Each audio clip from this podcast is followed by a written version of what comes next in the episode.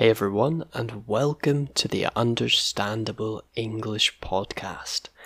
I'm Oliver, and we're going to be talking today about a very much requested topic by so many people, and that is how expensive is it to live in the UK?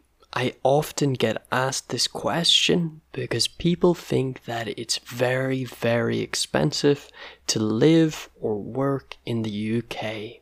But as you'll see today, the answer is not so simple. Of course, when we think of the UK, we often think of London and we think, wow, London is so expensive. It's very expen. It has very expensive restaurants, uh, very expensive apartments. But in reality, is it that expensive? Let's find out. So, since a lot of our listeners are from Russia, I thought today, since I live in Moscow currently, I will compare the cost of living in the UK and London to Moscow since it's the most expensive city in Russia. Or at least I think it is. It's at least one of the most expensive cities in Russia. So, how would I begin to answer this question? Well, what I would say is that in the UK there are two different costs of living. The first is if you live in London. Of course, it's more expensive, but unlike a lot of countries, the cost in the capital is very, very different from the rest of the country. I would say almost everywhere else in the UK, it is significantly, so a lot more cheap than London. London, even in the UK, is known for being very expensive. This expense, so the cost in the city, is only bad if you're visiting. So people that work in London have much higher average salaries than the rest of the UK. I mean, I think it's almost double the rest of the UK. And of course, if you visit as a tourist, you will think it's quite expensive. So I thought first to give some context, we can compare the average salary in London versus the average salary in Moscow. So the average salary in Moscow is probably, uh, from what I've seen online, it's a little under a hundred thousand rubles a month. So probably between 80 to 100. Um, I could be wrong, that seems to be what I found online. Um, and to compare to that figure, even if it's not entirely accurate, in London, the average salary is 334,000 rubles a month. So it's more than three times the average salary in Moscow. So even if uh, London is three times more expensive than Moscow, you will live the same quality of life. So, as you live in Moscow, in London. But of course, these are just averages. There are a lot of people that earn much, much more and much, much less in both of these cities. But if we look at the cost of living in terms of pure statistics, so the data or the numbers, we can see that London is 188 times more expensive than Moscow. So London is ranked as the 34th most expensive city in the world, whereas Moscow is ranked as the 5,433rd most expensive in the world. So it's a lot cheaper than London. I think this podcast will be very good practice for understanding numbers because there are a lot. One more very interesting statistic is that in London, the average tax salary, uh, or sorry, the average after tax salary. So once uh, you've paid your taxes, uh, it is enough to cover or to pay uh, your living expenses for 1.4 months in London, whereas in Moscow, the average is one month. So that means that people in London, uh, even with the more expensive lifestyle, uh, they are able to pay for more, so their money lasts for longer by almost 50% more, which is quite a big difference. So, enough about London. We know it's expensive uh, to visit, but if you live there, it isn't so bad if you're earning a London salary in a good job. But now I'd like to speak a little bit about my own experience from living in other parts of the UK. So, of course, I grew up in Northern Ireland just outside of a city called Belfast. And Belfast is actually the cheapest city in the UK to live. So, I, as you can tell, there is a huge difference from Belfast to, Lond- to London and even to Moscow. If you live in Belfast, I can tell you it is, well, to me, it is much more expensive to live in Moscow than in Belfast. In general, I think that in many parts of the UK, a lot of food is actually cheaper than in Moscow. So, groceries in most main shopping uh, uh, food food stores. I forgot the word supermarkets. That's the one. So, a lot of supermarkets in the UK, I actually find are cheaper than the likes of Perekrestok, Ili Dixie in Moscow, um, especially for healthy foods. So in the UK, um, well, in Northern Ireland, I find that fruit and vegetables, um, especially exotic fruit and vegetables, are much cheaper than in Moscow. And another great thing is, although the average salary in Northern Ireland is much lower than uh, London, for example, it's still about 200,000 rubles a month. So about uh, 2,100 pounds a month.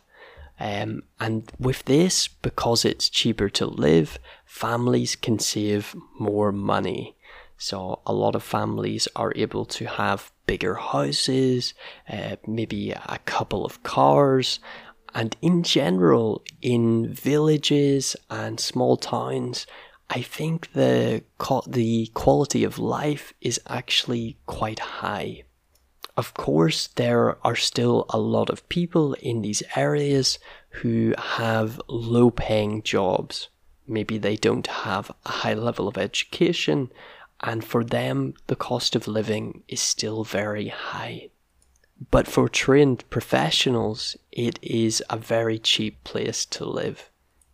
For me, moving to Moscow, a few of the things that I noticed which are more expensive um, in Moscow than they are in Northern Ireland or even in Edinburgh in Scotland, where I lived before, um, are, for example, clothing. So buying shoes, t-shirts, um, and all of these things. I find them to actually be much more expensive. Shops which are considered very cheap in the UK, for example, uh, H&M, um, are much more expensive. And in fact, sometimes uh, I noticed products in H&M are around a third or even twice the price um, of what they cost in the parts of the UK that I've lived. Um, and as well, shoes are so much more expensive. So, usually, what I do is when I return home to the UK, I buy my clothing and my shoes there and then return with them to Russia. really, in general, any imported products into Russia are, of course, a lot more expensive than they are in the UK. So that's anything from the EU or the US um, and a lot of different countries. This includes technology, for example. So even uh, I found that buying an iPhone in Northern Ireland was a little bit cheaper than buying an iPhone in Moscow. And of course, because the average salary is higher in the UK, it makes it so much more expensive to buy these items in Moscow and in Russia in general. I would also say that to rent somewhere to live in uh, Belfast or Northern Ireland is around the same price as renting in Moscow. But in Belfast or Northern Ireland, you can get a much bigger place for the same price. Uh, and I think this is because, of course, Moscow is a huge city. There is much more competition to rent and buy apartments than there is in Belfast, for example. So that's about it for the list of things that I think are cheaper. Um, actually, wait, I just remembered one. Another is gym memberships. So if you want to go to the gym, it's actually very cheap outside of London. So we have a lot of gym memberships which have lots of locations around the country. And in the UK, it cost me around 1,500 rubles a month for a really good gym. Um, and it was called Pure Gym. Pure Gym. Uh, I think the prices have increased since then, so it's probably around 2,000 rubles in Northern Ireland, but it's still very cheap. And I've struggled to find a place that is that cheap for a very good gym in Moscow.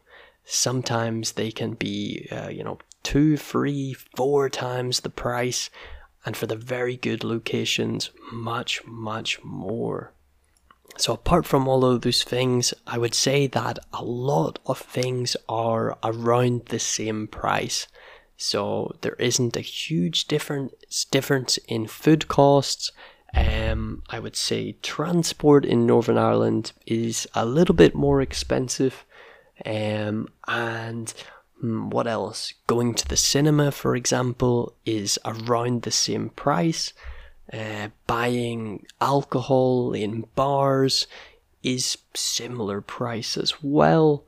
Uh, so now on to things which I think are much more expensive, uh, perhaps in the UK in general, and particularly where I grew up. So the first of these is something I noticed immediately when I moved to Moscow and and St. Petersburg in the past too uh, and that is the cost of internet and uh, mobile phone coverage. So, for example, uh, Tele2, uh, Beeline, all of these services for home and for your phone. So, in the UK, to get uh, maybe 20 gigabytes of internet a month on your phone, it's going to cost you around 2000 rubles a month which is quite expensive. Here in Russia, I get like 30 gigabytes and it costs me about um, 400 rubles, which is crazy to me. Uh, so that is a big difference. It's the same with home internet. For good home internet, you could pay three, four thousand rubles, uh, maybe even five thousand rubles a month for home internet. So this is definitely a big plus here. Another thing that has a crazy difference in Moscow is the price of taxis. So using uh, Yandex Go um, or any of those services is so much cheaper here. I can't even compare the prices. In anywhere in the UK, I wouldn't even uh, think about getting a taxi. It's so expensive. uh, but in Russia it's very affordable. Trains are also much cheaper in Russia than in the UK. Uh, the UK is known for having very expensive trains, um, and I would I would say they're good but expensive, and sometimes the service is not always the best for the price that you're paying. So I think I've covered all of the main uh, expenses and costs. I may have missed some things out. Um, of course, in the UK, uh, in terms of education and healthcare, um, it's all paid for by taxes. So we have very good uh, state education um, and very good free healthcare as well. I've never had any problems growing up and I know that sometimes people complain about uh, waiting times or queues uh, for healthcare, but mm, I would say it's not as bad as people say it is. Um, and I know that in Russia, in, in Moscow, the healthcare is very good too. And uh, I know nothing about the education or the schools, but I'm sure they're also very, very good. Uh, so, yeah, on that point, uh, I hope that this has allowed you to understand more about the cost of living um, in London and also the rest of the UK and how it's very, very different. Um, and I would say if you want to move to the UK and you're thinking about working there in the future, don't panic about the prices. Um, because as we saw by the purchasing power, so how much your money is worth. Um, if you get a good job in the UK, you will have more money to save and to spend than you would in Moscow. And that's because the difference in salaries is just so huge. So even if you worked in London uh, or another part of the UK, if you're educated and you get a good job, you can live very, very comfortably. And although British people are certainly not the wealthiest people in the world, um, everyone I know, you know, travels a lot. There is a lot of disposable income, so uh, money to save, um, and in general, uh, it's it's a very good place to live. Um, and of course, I love living here in Moscow too. Both are very different and they have their positives and negatives. Um, but I uh, would recommend you to even visit uh, London and the UK. And of course, like anywhere in the world, if you decide to visit London, it will be expensive, like a lot of cities uh, such as Paris or Berlin but you just have to be smart. Don't use taxis. Don't eat in restaurants which are right in the city center. Look for quieter uh, areas, uh, maybe side streets, so not main streets. And you can even, uh, if you rent an apartment or an Airbnb, cook at home because the cost of buying groceries, so food products, is not a lot more expensive, so you can save a bit of money that way. Oh, and I just realized one point I forgot is that in the UK, even London, most of the museums are free, so you can enter them for free. Uh, this is because our taxes pay for the museums. So the government sees it as important to keep education and learning free for the population. So, any of the big government owned museums, such as the Science Museum, the history ones, even the art galleries, they're usually all completely free. And you can leave a donation if you want, um, but you don't even have to. So those are great ways to have uh, a very cheap day out in London. Thank you very much for listening to this episode of the Understandable English podcast. I hope that you enjoyed it, and if you have any topics that you want to request, feel free to message me on Instagram or TikTok at English with Oliver. So I will see you all in the next one. Have a fantastic morning, day, or evening. Goodbye.